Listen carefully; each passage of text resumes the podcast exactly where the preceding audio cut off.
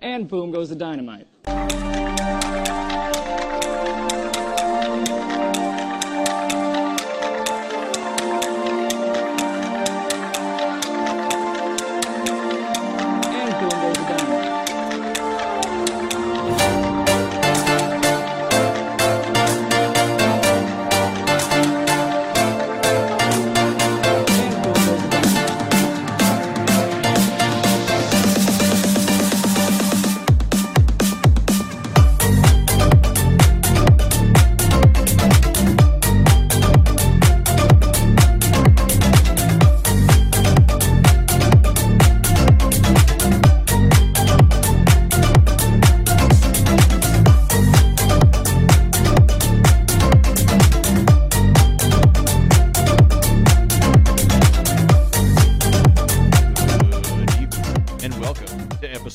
37 of Boom Goes the Dynamite, the AEW Dynamite Review Show here on the PWOM Podcast Network.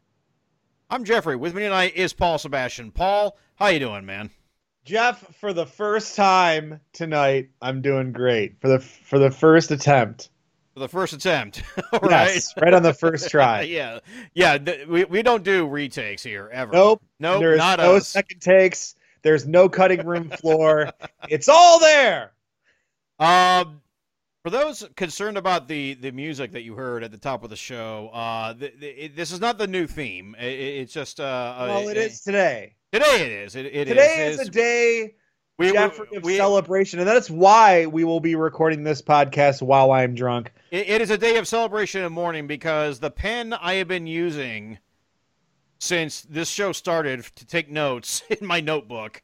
I've already got through two other notebooks, but the pen ha- has remained the same, and it's finally Well, dying. So Let me just say, Jeff, rest in peace to your pen. It's But a, was a- rest it's a, piss to one Rush Limbaugh.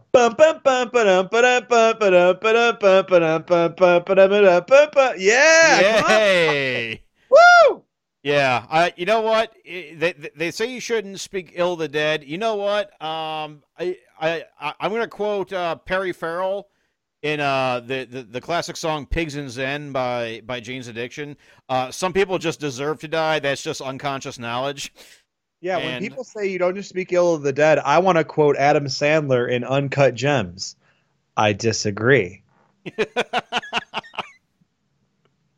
Uh, yeah. So Rush. I just Limbaugh- watched Uncut Gems again. Still fantastic. By You the know way. what? I, just- I, you know what? I, so- I, I, I watched the first half hour of that movie, and I made the mistake of trying to do it right as I was laying down in bed, and I had Oh, to stop because I felt like I, was on cocaine. It's a lot. The movie is a lot. There's so much. There's so much going on all the time, and that's why it's so good. And like, but you, yeah, you do have to be in a certain mindset. You have to be ready for it. You have to be ready to experience it. Like, you, the phones are down. You're not like multitasking. Like, I, eh, this is an era where you know movies are in the background now, right? Movies, TV shows. You're always doing something else. We have two monitors if you're looking at a computer. You got your phone screen. You got the other screen. It's a multi-screen experience. Uncut Gems is a movie you just got to focus right the fuck in on and just take in all the way. And uh, it, it really is an experience, though. It's a great film. Uh, if you haven't watched it, I don't know why, but like you know, go watch it.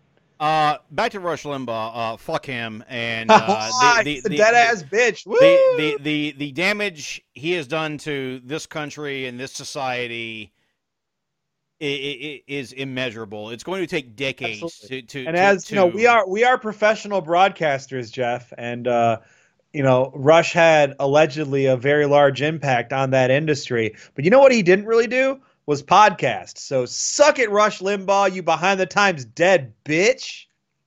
Yeah, basically, fuck Rush Limbaugh. So you know, Yeah, Rush so ba- basically, that if you recognize the song, that's the the the Crab Rave song, and uh, Yeah. there was a lot of that going around today. So, I, So- we figured so we were going to jump in. I uh, I promised this on our Twitter uh, at BGTD Podcast on Twitter that I had a loosely connected AEW Rush Limbaugh story. Oh, w- So- go right ahead.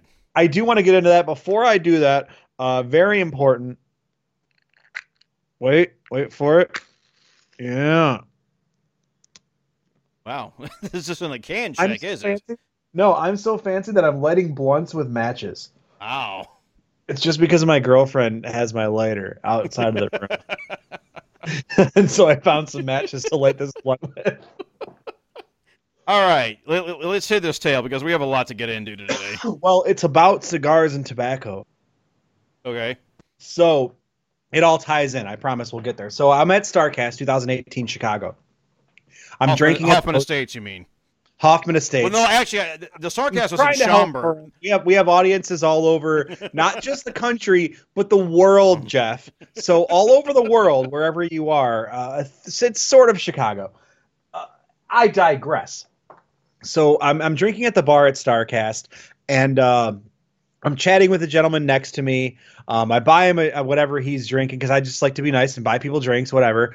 Um, and it turns out this guy like starts like talking a lot and I kind of just like sat back and started listening to him because the first thing he mentioned is that he knows like Cody and Frankie Kazarian. I And think, it you turns told, I think you told me this, but go ahead. Yeah, I th- so it turns out that this guy is like the uh, the third guy in the Cody Frankie Kazarian uh, cigar company, Amer- American Rebel Cigars, right? So he's like the other guy, and he was very very keen on talking about himself. So I decided to just sit back and listen. So I do, and he tells me this whole story about how he worked for Rush Limbaugh, the aforementioned dead fucking Rush Limbaugh, and Sean Hannity, and how he's been doing conservative radio forever, and about how uh, tobacco doesn't cause cancer and cigarettes and cigars aren't harmful for you. And he was a lobbyist for the tobacco industry. Um and just like a far right like crazy guy right? And he asked me he's like what do you think about politics? I was just like uh you know i acted like i don't i don't care about politics. And i just sat back and listened to this guy. Well he was so uh, happy to let like talk about himself with somebody.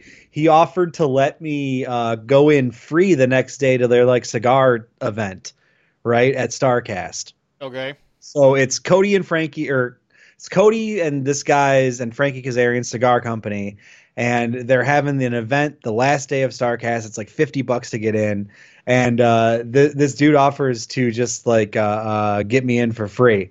It's like, all right, cool, whatever. I did that, and so I have um, pictures of me smoking cigars with like pro wrestlers uh, in an event that I was brought into free from a far right guy, and this guy didn't know that he went out of his way for a dirty, dirty commie. Wow. That that that, that that's touching. What what, what a touching. Uh, fuck you, fuck you, Rush Limbaugh. Uh, fuck I, Rush I, I, I hope you're. I hope you. Rush Limbaugh, who like literally told me that fucking uh, nicotine cures cancer. Yep. Um, I hope you're roasting in hell right now. Quite frankly, and that's, I and that's how that's gonna go. Say again. I said, I hope it's warm. I hope it's a nice, warm experience for him Mm. in hell. In hell. In hell, Um, when he is resting. I, I'm not going to ask if you watched Impact this week. Uh, the big story from Impact, of course, was, you know, Juice Robinson and David Finlay from New Japan showing up.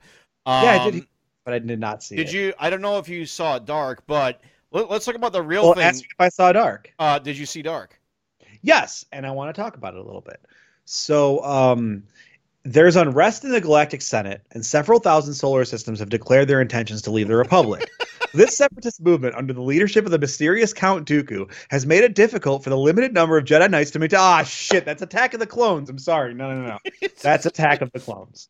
Is this your new gimmick Okay. now? You're just gonna every time uh, I ask if you watch Dark, you're just gonna tell me about a movie you watched. I don't know, Jeff. You're just gonna have to ask me if I watch Dark next week and find out.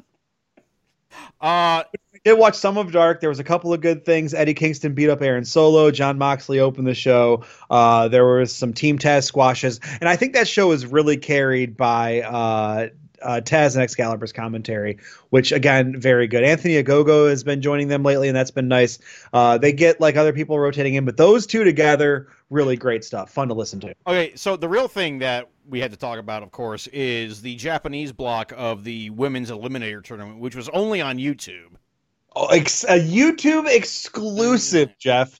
It's exclusive content. Uh, every single match of this uh, is worth watching, even though one result I, I'm going to to boo loudly about the result. But so we'll go through. We'll, we'll make this one quick a little bit. Okay, we got so- to get to, but We do. Okay, so the first match of the evening, uh, Yuka Sakazaki, uh, representing DDT and Tokyo Joshi Pro, uh, defeats uh, Mei Suruga of Gatoh Move. Yes, Uh, and Mei Suruga, someone who had never really seen wrestle like live, uh, 21 years old. Holy shit, that's a lot of talent. Yeah, she, she's a yeah. Uh, she there's a lot of unique offense in that match. absolutely. Um, the second match, uh, Mei Suruga's trainer, uh, Emi Sakura, the the the the godhead of of, of Gatoh Move, uh, defeated. A better Freddie Mercury uh, character and personification than Rami Malek. Uh, but maybe not Shinsuke Nakamura. Nah, Yeah, maybe better than. Shinsuke Nakamura. Uh, I don't know, but Uh, she's pretty good. And, and- oh, she's very good. I, but I don't know. I don't know if she's Shinsuke Nakamura level though. But uh, in any event, I mean, she, I mean, remember, keep in mind, Shinsuke Nakamura actually did pose as Freddie Mercury for a, a Japanese magazine cover, He uh a, he a told, fashion magazine at that. he told an acquaintance of mine that he was Jackie Chan once. Story. Uh, anyway, Emi Sakura uh, of Gatoh Move uh, defeated uh, Veny, who you Veny! may, who you may not recognize. She is, or they, Okay.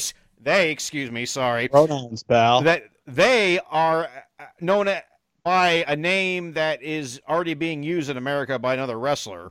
Uh, but they work uh, mostly Pro Wrestling Wave, uh, Pro Wrestling Diana, and DDT and Tokyo Joshi. Uh, special note about Veny's uh, kimono that they came out in. Uh, that was Hana Kimura's. That belonged to Hana Kimura. Yeah, Excalibur did make a point to mention that, and uh, definitely touched me in, in the in the feels and had me feeling uh, uh, all types of sad.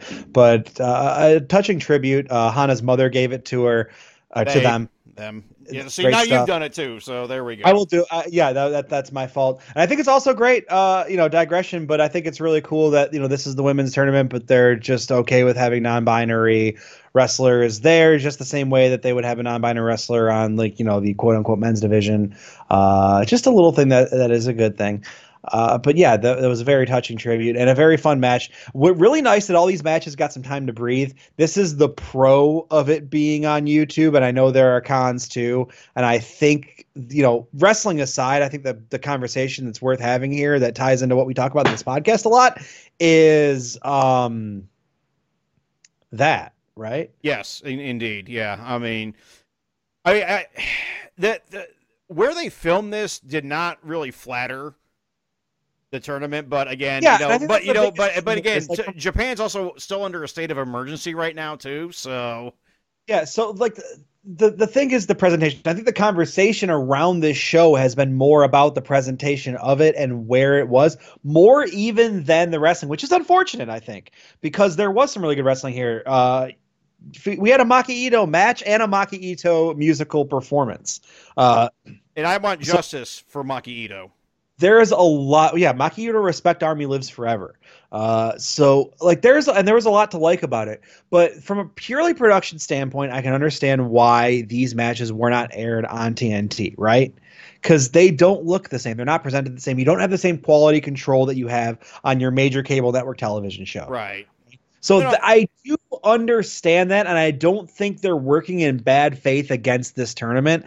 I think they're just wrong on a couple things. But I don't I, g- you know genuinely don't know how you do any better. Well, I'll tell you you, know? what, it, it didn't look any worse than when they were filming from the Nightmare Factory in Atlanta yeah, during, I during mean, lockdown. Those, didn't look that much different from what they're doing at Daly's Place. Besides the crowd, I mean, they had the same set. They were using yeah, what was it Glacier's big football field thing, like his big football field, and it seemed fine. Like it was just fine presentation. I mean, the ceilings were a little lower, obviously, so you had to you know work with that. But yeah, no, the the women's thing looked like something you would see on IWTV or Fight. So, Right. uh, And that's fine. I don't think that's a bad thing. Uh, but I understand why it's not there. Now there are other parts of that that aren't great either. Like they're talking about putting other matches, like American side matches, on YouTube. Now that isn't as good. Yeah, that yeah, that that that, that well. In, in any event, uh Vinny they looked fantastic. I almost I, I bid on the finish a couple of times. In Yeah, great. And I thought it was an interesting decision for Emi to uh, go over there. But I guess uh, bracket wise, Well, well, I'll explain what the the, the, the, the key secret of, of who went over and who didn't. uh, after this. Uh, the third match is the one I want justice for in that Maki Ito, uh, of course, of DDT and Tokyo Joshi, um, even though she was the main attraction as far as I was concerned. Definitely She- the anchor. she- you would she- think it's Aja Kong, and a lot of people would think it's Aja Kong at first glance, but that is not true. The real anchor of this thing is Maki Ito. Uh, she fell. She tapped to uh, Ryo Mizunami of Seedling. Um, I mean, it was a great match, but god damn it. So here's what I do get from someone over. who's a little outside of Joshi, and I obviously don't have as much knowledge as you, and I'm not as connected to it or as close to it as you. But I'm actually nowhere near connected on Joshi, but you know, anyway, continue. Okay, true. But like uh, from someone who's just kind of seeing this like from this perspective, I guess what I like about it is I think Ryo Mizunami is like a huge character, right? Like someone who I think could be like a, a big deal on, on a show like Dynamite. I just think has the right look and personality for it. And uh, either way, Maki Ito is going to be fine. Maki Ito could lose every match she wrestles for the next like fucking 20 years and no one would care. Well, I mean, again, there's a, there's a big secret to who went over and who didn't, but uh, I'll, I'll reveal that here momentarily. In the fourth match, uh, Aja Kong uh, kind of beat the beat the piss out of Rin Kadokura of And of, mar- you know, Rin of- of Kadokura, great marvelous job. a marvelous Great, and wave. this is what was supposed to happen. Like Aja Kong was supposed to come back to AEW and beat somebody up. Like we haven't seen her in what eleven months, twelve months? Uh, no, more than that. The last time we saw Aja Kong nothing, was 2019? no, So, uh, no, not double or nothing. It was uh, oh shit, it might have been Fight for the Fallen. Oh yeah, she did show up. So that was July 2019. Yeah. So yeah, damn, a year and a half, damn near almost Yeah. coming up on two years. So yeah, so the the the the the, the super secret as to who went over uh, in this tournament are all the women that went over have already worked AEW before. Ah, yes, this is true. So yeah, This this and that would make sense. Okay, because you're probably gonna have to. I don't know. Are are we doing those other those next matches stateside? Are these uh semis happening in the uh Well, it was at semi- Budokan, right? They're Well- at the Budokan for that. well, it, it- it's a Saitama Budokan. It's not even Saitama the. it- It's a Saitama Budokan. Saitama or Budokan, was it? Or was it Sendai? Or was it Sendai?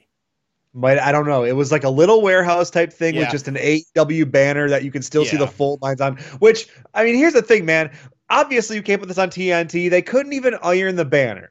Okay, so Get the creases out of the banner. Though. long story short, the next time this YouTube show goes live, there's going to be two American matches and then the two the two semifinal, the the two Japanese Okay, so- semifinals. So the idea here with the women's matches being there so that they can fill an hour on a Monday with all with having four matches, right? Yeah. Okay. Um, Which again I get, but okay, so here's a fun suggestion that we kind of came up with in a wrestling group DM I'm in is uh like a like if AEW were to bring back like a like a true B show, like a Saturday morning studio show type thing, mhm. you know, something like that where you could have like your comedy type matches, stuff for the kids, recaps, and then air these kind of matches, and you could have that on on you know uh, cable, right? Yeah.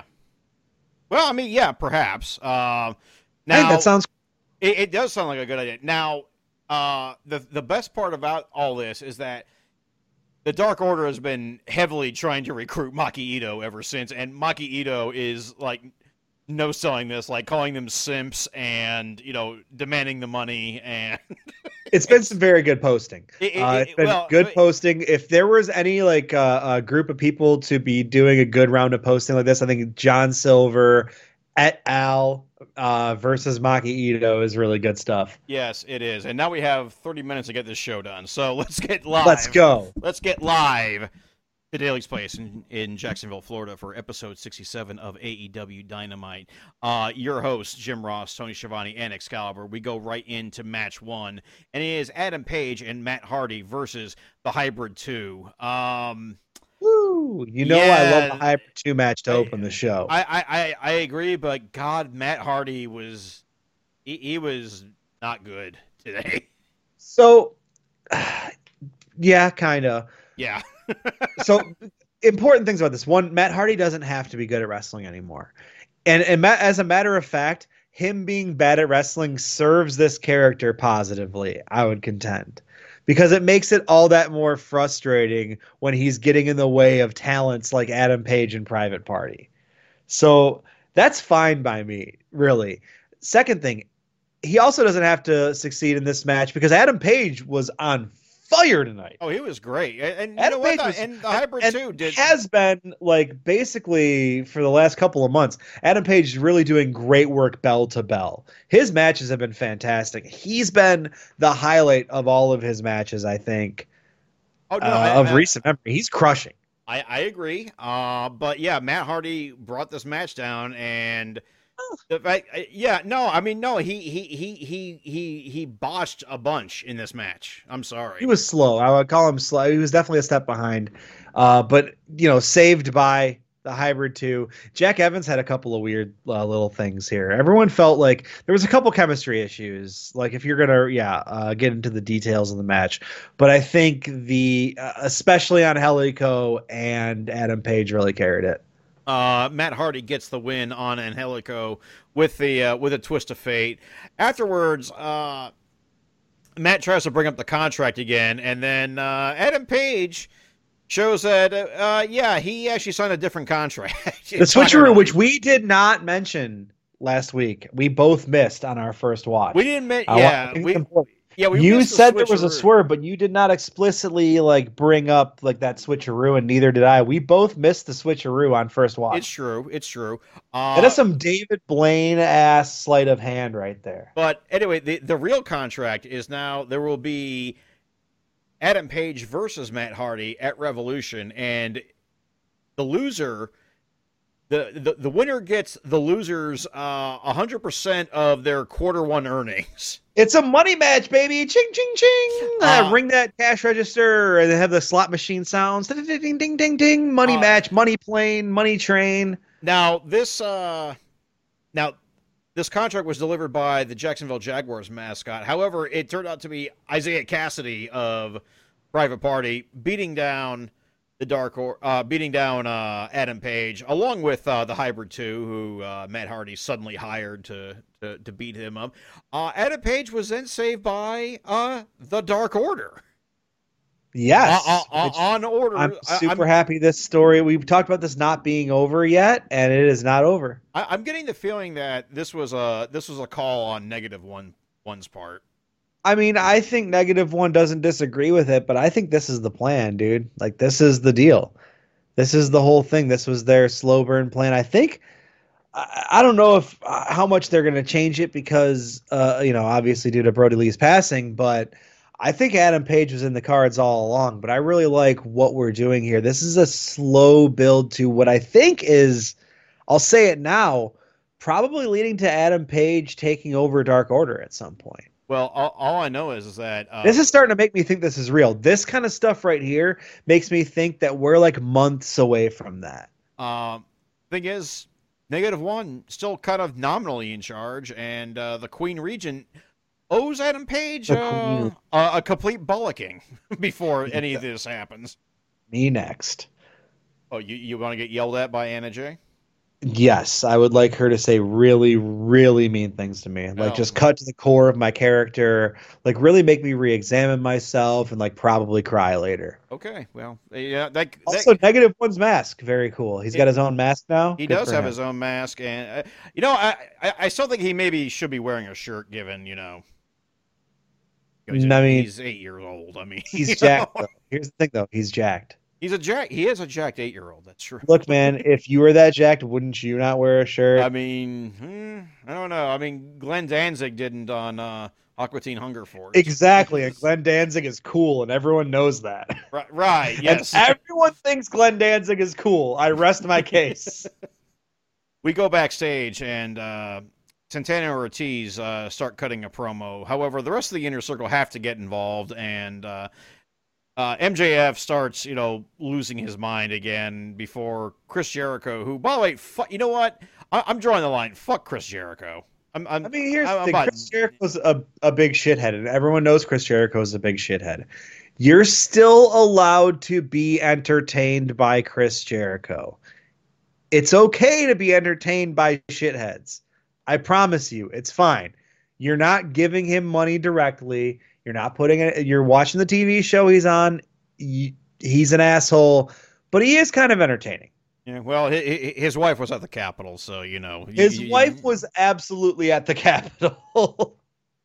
So his yeah, you know, I, I, yeah, at I- you know what? Look, Maybe look, maybe Jericho's just a wife guy. Maybe he doesn't even like the Trump shit. Maybe he's just a wife guy. look, man. If I had to Maybe draw, Jericho's trying to keep the wife happy. What if Jericho was like, "No, actually, to be honest, I support Bernie Sanders. I'm just trying to keep my wife happy." yeah, look, okay. If I had to draw a line under Morrissey, then the rest of y'all can draw a line There's- under yeah, Chris Jericho. No, like like Morrissey is like a fascist, but his music is still pretty good. And actually, the, the last album I heard from him uh, was not great. It, No, that was even it was Dude, even before that. What are you doing? Just listen to the Smiths. Well, yeah, because that's still Johnny Marr's band too. So you know, there you. Yeah, exactly. It's Hey, fine. Johnny Marr's Look, like- a lot of, uh, you know, I know this isn't like really the podcast for it. And like, I'm a big dumbass. I'm not like the guy who can steer a conversation on any of this stuff. But we, we this is a podcast about professional wrestling. Like one of the stupidest, most ridiculous, and also most problematic art forms in a like uh, uh, uh, Western culture's history. Right? Like I'm not gonna like draw the moral lines that like these shitheads entertaining me. I've been entertained by shitheads my whole life. It's wrestling. I mean, I get the point, but you know, it, it just at some point you also just kind of have to start, you know, saying no. To some Yeah, things, you know. Abs- absolutely, but like and, and besides which, this inner circle angle is. i i i I, I'm well past the point of caring at this point too. Oh no, I don't give a shit about the inner circle angle. Okay, no. all right. All right, That's well, then- well, totally then from all the other things. I don't give a fuck about the inner circle storyline at all anymore. Like it's dead. This is all. This feels like pro or uh, epilogue to me. Yeah. Sammy Guevara, it's okay. Sammy Guevara quitting is the Ozymandias, and everything now is the last two episodes of Breaking Bad that don't actually matter. That's my Breaking Bad analogy. Okay, all right. When you said Ozymandias, I thought you were going to make another Watchmen. I am not going to make an. Oh no, I'm talking about the uh, the well-respected episode of Breaking Bad, Ozymandias, which is like the show's real se- series finale, and then the other two episodes after it kind of feel like an epilogue. And this feels like the Inner Circle's epilogue. Our second match of the evening uh, was another was a uh, Holy shit! a- we're only at the second match. We better keep moving. Yeah, we gotta get moving. Uh, the second match of the evening, uh, women's eliminator tournament, American bracket. Uh, Serena Deeb, who I think is she still the NWA Women's Champion? She sure is. She came in with the belt and Okay. I, I missed I missed the belt then. Uh, against the returning Riho. Jeff respects women so much that he will not look down at a Oh, woman wrestling. Shut up! outline. No, I I wasn't. No, I'll, I'll confess, I wasn't looking at the screen at the time. So, uh, because yeah, um, Riho, who has not been around since before lockdown. yeah, it's been a long time. Uh, good thing she was keeping limber in in Stardom while she was out. Yeah, they mentioned, and I think that, you know this is part of the forbidden door being wide open. I guess they explicitly make sure to mention every like promotion all their talent has been wrestling in uh, outside of AEW. And you know what? It it makes sense. Like in every other like real combat sport, you mention like where uh, else other people fought. Right. So there's no reason not to. WWE, you know, setting the standard for doing it the other way and not mentioning like where people work has always been the wrong decision. um. Well, you know, I think WCW was pretty guilty of that too. Honestly. No, they did. No, they like they always had Mike Tenay on to like mention like all the different places people wrestle. Right, but like, they would never mention WWF though. Th- yeah. and I don't think that was really necessarily right either, but I, uh, totally different circumstances. And they don't need to mention WWE specifically, but they can mention all the other places. Oh wait, this match Still, this match was pretty good, by the way. it was very good, actually. Yeah, Uh, it's uh, great to see Riho back. Riho adds a lot to the division. There's a lot of places that you can put her. There's a lot of storylines she can get involved in. There's a lot of matches that she can have out there that are uh, uh, instantly very effective for like the profile of the women's division. Like you just saw what they gave her. What 10, 12 minutes was this match? Something like that, yeah. Okay, fantastic match. Uh, really great stuff. She could have that match with anyone on the roster. and she has before. Like I mean, the championship match with Nyla was great. It, oh yeah, no, no, she's really good. No, she, she, yeah, she has been missed. I'll say that. She's She- very she- versatile, and like for a small person, that's uh, that's a skill to have. I mean, it's it's mis- like you know, Rey Mysterio comparisons. I feel like are pretty lame, and like people make them too often. But this is like one I feel like I can make because Riho genuinely doesn't look like who you'd expect to be a professional wrestler traditionally, but can do everything you want a top level like elite wrestler to do.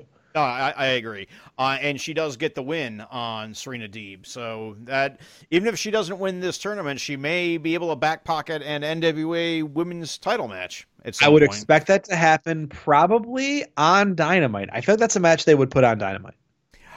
Uh, after that, we get a uh, a vignette of training between Shaquille O'Neal and Jade Cargill.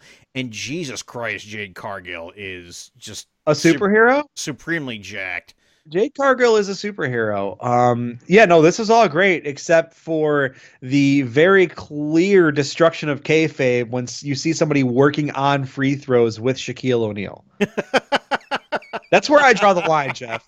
That's where I draw the line. Sorry. Look, we all know that Shaq couldn't throw free, do free throws for shit. We all know. Look, I know about bad free throw shooters. I'm a Pistons fan. I watched Ben Wallace. Our third match of the evening: Orange Cassidy versus Luther. I have one word written about this match. Eh. It was fine. Eh, yeah. It was I, am I'm glad it was short. Yeah. So the only important thing from this match, Jeff, who was in the Serpentico mask this week? I think it was Serpentico. You think it was This, Serpentico? this time, yes. I think it was Clifton Collins Jr. Okay. Um, you, you you might be right. We we still never know who's actually in that Serpentico match. Uh, you know who was not part of this match? who was not part of this match. Uh, Miro, Kip Sabian, and Penelope Ford. Thank God. I'm assuming that uh, Kip and Penelope are like on their honeymoon, probably, right? could- I mean, that could be. I mean, they just got shoot married. I would expect there to be a shoot honeymoon. Yeah. Well, I mean, that's that's So- true. I mean, but there's no there was no Miro either. So Miro is probably home with his wife, future WWE Women's Champion Lana. I thought that was. Uh, I thought they divorced. Oh wait, no, that was kayfabe. No, they just like I think they had another cake spot. I think they cake spotted their way out. I think it involved cake. We then get a Team Taz segment, which brings out Steve Stinger. Stephen J. Stinger. I, I, I, you know? I'm glad we're rolling with it. this Steve Stinger. Steve. Stinger is the is a great name. Uh, Stephen J. Stinger Esquire. That was eh, eh, eh, to to to quote uh, you know the the former co-host of this show, Chris Damasceno. That was the safest powerbomb Sting has taken in many years. no, Uh, well, I mean, there's a lot of comparisons. So I think this. First of all, great job, Steve Stinger. Uh, much respect to Steve Stinger for for bumping out there. Obviously, he's clear to do so. I did think it looked good when he attacked Brian Cage. I thought he did a really good job there.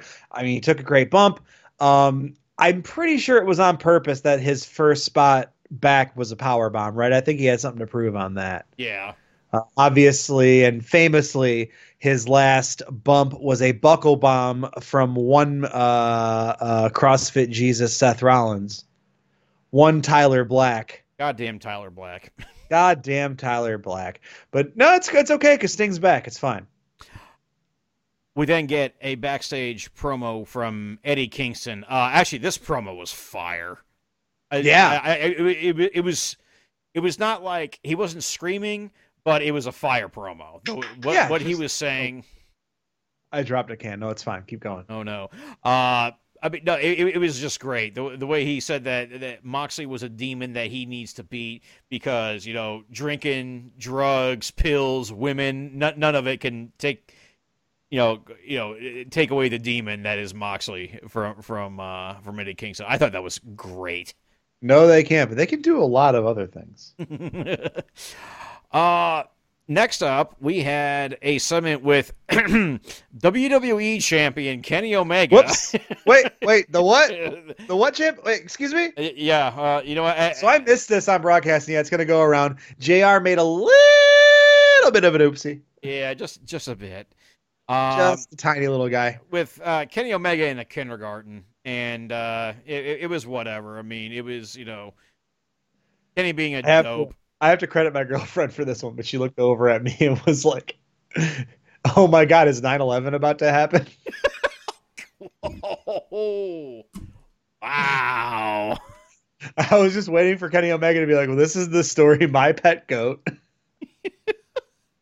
Uh, I was afraid that they were going to leave the belt in, in the kindergarten, like uh, Do you imagine like, George like W. Jer- like Bush Jericho dressed exactly like Kenny Omega?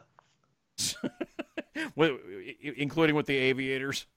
Yep. The, talk about character rehabilitation. I mean, they put him in the flight suit that one time. That's true. They did. They did stick him in the flight suit. Kenny. Omega flight suit. Now we're going places. Uh, but by the way, I yeah. Let, please, can we not rehabilitate George W. Bush, please? no, no, no, no. Fuck George W. We're talking about people that suck. Rush Limbaugh sucks. George W. Bush sucks. Like, make no mistake about it. Monsters, devils, demons. Our fourth match of the evening, uh, the Young Bucks versus Santana Ortiz for the AEW World Tag Team Championship. How have Santana and Ortiz been in this company since the premiere of Dynamite and never had a, a World Tag Team title shot? Inner circle. That is that is that is gross to me. It is, but also, you know, we we talked about this last week on the podcast. You know, waiting turns and looking at long term story.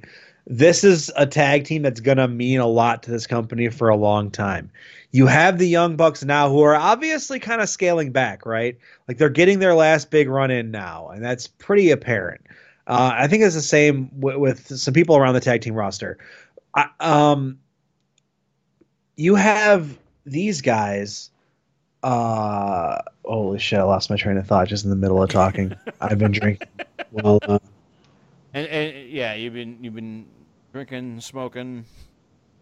I've been good. celebrating Rush Limbaugh's death. Is really what I'm doing. I'm just happy that that guy just isn't around anymore. Uh, long Okay. story sh- okay, so long story short, this Thinking long term, it's good that you have guys like that can kind of wait their turn that you can have for these type of spots and for down the road. I think these guys are going to hold belts for like a long time, but we're talking years, right? This is a show that's going to be on for a long time, and these guys are going to be there at the top of the scene for a long time. well, That's the- what I meant Well, they hope it's going to be on for a long time. I, I'm s- I still think that that's kind of optimistic, but we'll we you know what we shall see. It's a really interesting take. I think this show's pretty safe. I mean, well, maybe, Okay. maybe. That's I mean, I don't know. I mean, well, we'll, we'll see. Anyway, this match, I thought the the match itself was fine. I hated the finish though. Did you? I thought the finish I- was weak. What? Why? Elaborate. I mean, a a, a, a flash pin off of uh, uh, for what? Well, it made me boo, and I think that was the point. Okay. I think the idea is make people mad about this and make you want to see the Young Bucks lose because this is bullshit. Yeah. And I it mean, was bullshit. I, I, it just felt like a, a really weak finish after what I thought was a pretty decent match. You know. Again, I just- think that was the point. well, may, maybe. I think the point was to do that, to take the wind out of your sails a little bit and go, fuck the Young Bucks. Now, God damn it. now, one thing is that the entire inner circle got booted from the ringside area. I just, you know, I, I was just kind, kind of miffed that Rick Knox didn't also do a crotch chop like when Red Shoes kicks out the entire Bullet Club. I like that. I like that. But no, red shoes is red shoes, man. There's only one. Um, afterwards, the inner circle immediately come out to beat the shit out of the Young Bucks, and uh, the Young Bucks only get help from Brandon Cutler, while Kenny Omega, uh, Machine Gun Karl Anderson, and Doc Gallows just kind of, eh, you know, saunter about, you know. They saunter well. Uh, they Kenny wanted to go out, and Callis talked Kenny out of it and whispered something to uh, Karl Anderson, and uh, Anderson and Gallows walked out. They kind of, you know, took their time a little bit, and the commentators made sure to say, "Oh, these guys are taking their time. They're sauntering." I'm pretty sure one of them said sauntering. Uh, and Anderson and Gallows came out. Inner Circle quickly exits the ring. Everybody fucks off. Right. So yeah, I mean, uh, yeah, the, I mean, it- I mean, we we know it's part of the the angle where Callis is trying to get Omega away from the Bucks. So Yeah, We- and we- this is like know part of the whole thing. The, there's going to be probably some like stuff around like, oh, what did Callis whisper to those guys or whatever. But uh, Yeah. the storyline continues. Uh, after that was something I completely missed because I had to take my dogs out, and I'm kind of glad I did. Uh, apparently, we did a gender reveal for the the the offspring of Cody and and Brandi Runnels. It was quick. It's a girl. They didn't burn anything down. Keep moving. Oh, good. Jeez. That's a relief. Uh, I also missed most of this match. Uh, FTR versus Matt and creepy ass yoga warrior Mike Sydal. I don't know anything about Mike Sydal other than Oh, he's Matt Sydal's brother. God, he's a creep. I'm so Oh. yeah, yeah. I, I- he Oh, he's always really? giving me bad vibes. Yeah, he really has.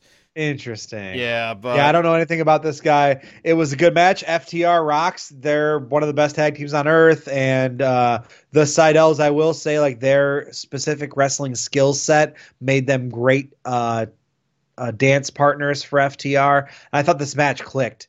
Uh, had a lot of really good stuff going on, and Cash Wheeler had an especially good like uh, second rope like reversal German suplex, like a flip. Uh, it's really good stuff. Uh, so there was a lot to like about this one. I really enjoyed watching it. uh, FTR, do good. Yeah, FTR do good. What, what do they call that? Good Night Express. Good Night Express. Okay.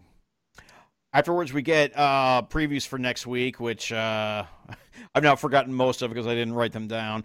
Um, A lot going on next week. A lot going on Tune in week. to Boom Goes Dynamite to hear us recap all the stuff that happens next week. That's a tease. we didn't get a Jon Moxley promo that I unfortunately missed most of. Um, I'm sure it was good. It was classic Jon Moxley, and one of the ones that just made me remember how good he is all the time. Right. Like it's just always on for this guy, and there's no one like he. It was like a small, inconsequential promo, just kind of hyping up the match ahead and you know the weeks ahead with his IWGP uh, U.S. Championship and how he wanted to break Kenta's neck and put him in the ground. Uh, some some some things he said he wanted to do to Kenta. Classic Moxley fashion, but really he's the true anchor of this television show. It's Jon Moxley you can make the case for a lot of things, but Jon Moxley is like the real heart of AEW Dynamite. you know, I, I, I have a hard uh, time disagreeing with that. He carries this show in a way I just don't think anyone else can. His charisma and his attitude and his personality are like the what you want that brand to be. And if you were to like say what is AEW Dynamite or if you wanted to show somebody what is AEW Dynamite and what's when is it at its best, you show them Jon Moxley, right? Oh yeah, but uh, no, I mean he always is one of the high point, point bleh, high He points has of an the show. appeal to not just wrestling fans, but just an, an audience at large and just everybody because he has an attitude that's infectious that draws you to him, and you just go, "Hmm, "Fuck yeah, dude!" you I know, just- you know, you I, get, I, you get a hype, you get excited because you know, like this guy fucking means it. I mean, I, I still just admire the fact that he's still gone on this long and they haven't given him like some sort of catchphrase yet. He, he just every promo was Yeah. different, you know. Yeah, I mean, everything's a cat. Yeah, it's a new catchphrase every week. He doesn't really need one.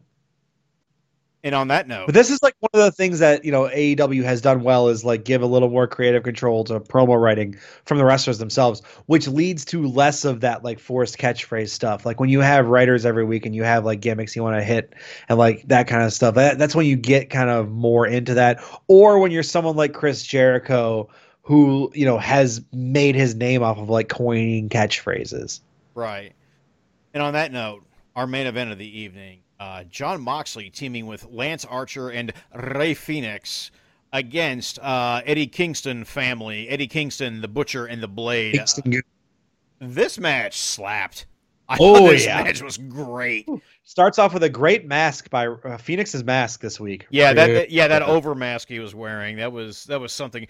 We we were hoping that that was his mask for the for the match, but no, it was just an entrance mask. He was wearing it for the first like couple of spots, and then he pulled he pulled it off. right.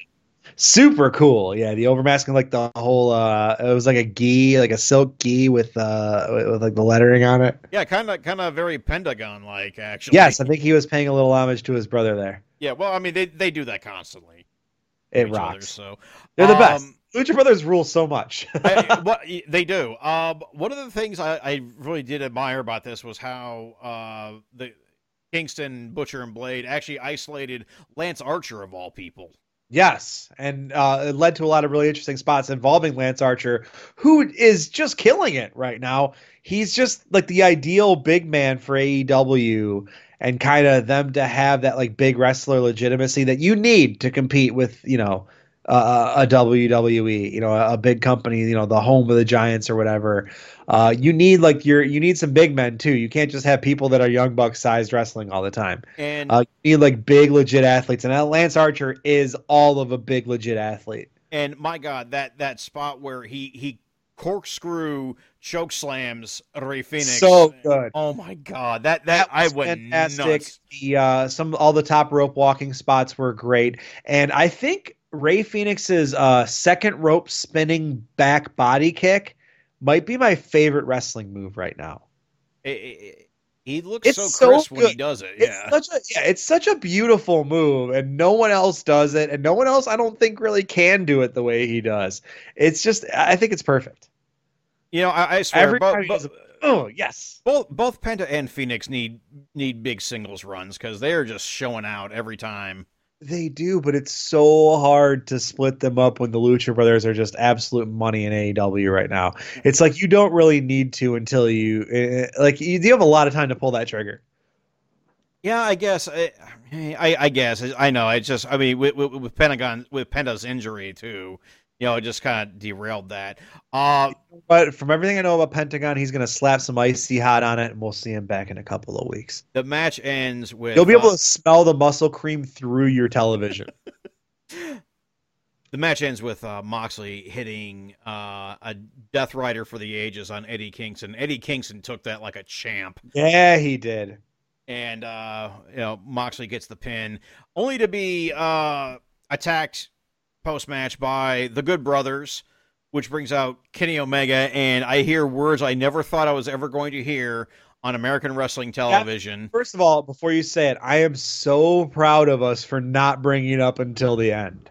Because I wanted to, and I was just like, oh, but I wanted to wait until the end of the podcast to really hit it home what's happening here. You know, I- so I- please, please I- go ahead. At, at one time, I actually said, "How soon before we actually get a, before we get an actual death match on AEW programming?" And I maybe It- maybe this was back when Lawrence was still working. no, no, no. You said that too. to me. I remember. Was that. it you? Okay. Yeah, I- you said that to me. and ladies and gentlemen, we have a challenge for an exploding barbed wire death match. Exploding barbed wire deathmatch! Woo! Somewhere at Sushi Atsushi Onita's ears per- perked up, and he doesn't know why. It's really happening. And Jeff, we're going to talk a lot about this before it happens, I am sure. But I'll say tonight, these are the two perfect guys to be doing this in AEW. I could, I genuine, I truly could not pick two better candidates. You know, I'm eh, serious. I, I, I- I am so glad. These are the guys. And my God, you know, thanks to Excalibur being being the, the the nerd that he is, my God, he actually mentioned Kawasaki Stadium on American TV. Yeah. No, Excalibur's been on it lately, and like I think one of the big things that shined in his commentary, we didn't really talk about that much when we brought that up, but Excalibur did the commentary solo for the Japanese side of the women's tournament, right. and he was great. He was really fun to hear, just do by himself. And very and of the- informative and He does that, and I brought up, you know, his uh, uh, chemistry with Taz. When he's not babysitting Jr., he's just so good. yeah, And, uh, using using proper pronouns for for Veny as well. You know, just I think you know he sacrifices a little bit, stepping back to make sure he can put Jr. in a position to succeed, and I think that goes unsung a little bit. yeah. I mean, I I don't know if he's ever going to be a main commentator by himself. Uh, it- for a major promotion. But yeah, I mean, he he held his own on Well, I mean, doing here's the these matches. JR and Schiavone are old, and he is not. And I expect again. I don't. I think this TV show will be on for a long time. I Well, expect Sh- Excalibur to be back. Schiavone at least still has his wits about him. Yeah, yeah. No, Jr. has only got a year or two left. I think commentating. I don't think he's going to be doing it that much longer. But again, exploding barbed wire death match. Exploding barbed wire death match. Oh God, if they can actually pull this off, my God. and, and in, in a great twist and a perfectly fitting day of Rush Limbaugh's bitch ass death, uh, this all happens on Juggalo Day. Yeah. So uh, yeah, I was gonna say you, you had a special request as, as we. miracle. All of these things, Jeff, I see miracles every day. I see miracles in every way. Jeff, Ah. miracles happen every day, and we proved it on AEW Dynamite tonight. Uh, Rush Limbaugh died. Miracle. Okay. Um, exploding barbed wire death match. Miracle. We made it through this podcast. Miracle. Jeez. Miracles happen every day. Go ahead and plug yourself, man. You can find me on Twitter at ThickFlareTTV, on Twitch, twitch.tv slash ThickFlare. Also, listen to my other podcast, Fake Fight, Real Fight. You can follow them on FFRF Pod. Uh, new episodes every Friday. And uh, that's it. And uh, where can we find this podcast? Oh, I'm doing that too. You can find this podcast. You always do this. this is the one time it was going to be different. No. Can follow this podcast on Twitter at BGTD Podcast. That's BGTD, like boom goes the dynamite BGTD Podcast on Twitter. You can find me at Strong Style Story without the E in style on Twitter, my personal Twitter at GD Wessel, two S's, one L. Uh, this past weekend, I did uh, both Busting Balls and uh, a new Strong Style Story where I talk a lot about uh, Keiji Muto uh, winning, winning, winning a title at age 58. How long until he comes and beats Darby Allin for the TNT belt? Oh, geez, wow! You know he The said forbidden doors open, Jeff. he said well he's not in it. Well, he's not in New Japan, so Well, it doesn't matter anymore. that's true. He did say he, Forbidden door. he he did say he does want to defend the Noah title on Impact though. Which I love. I love that Impact is like becoming like the home for people to like bring their other belts. I think that rocks, and I think Don Callis is very smart for facilitating this. Uh, so Paul, we're we're gonna fade out with your with, with a request from you. Do you have any last words beforehand? Whoop whoop. Okay, and with that, Whoop, drink Faygo. we'll see you next week. We got a theory. You see, Mike, we got a theory about magic and miracles. That's right. That's right. If magic is all we've ever known, then it's easy to miss what really goes on. But I've seen miracles in every way, and I see miracles every day.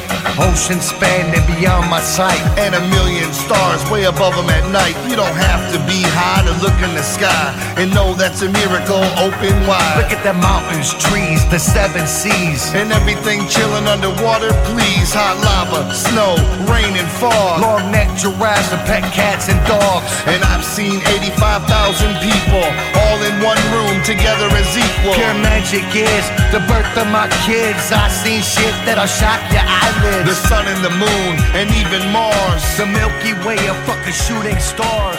UFOs. A river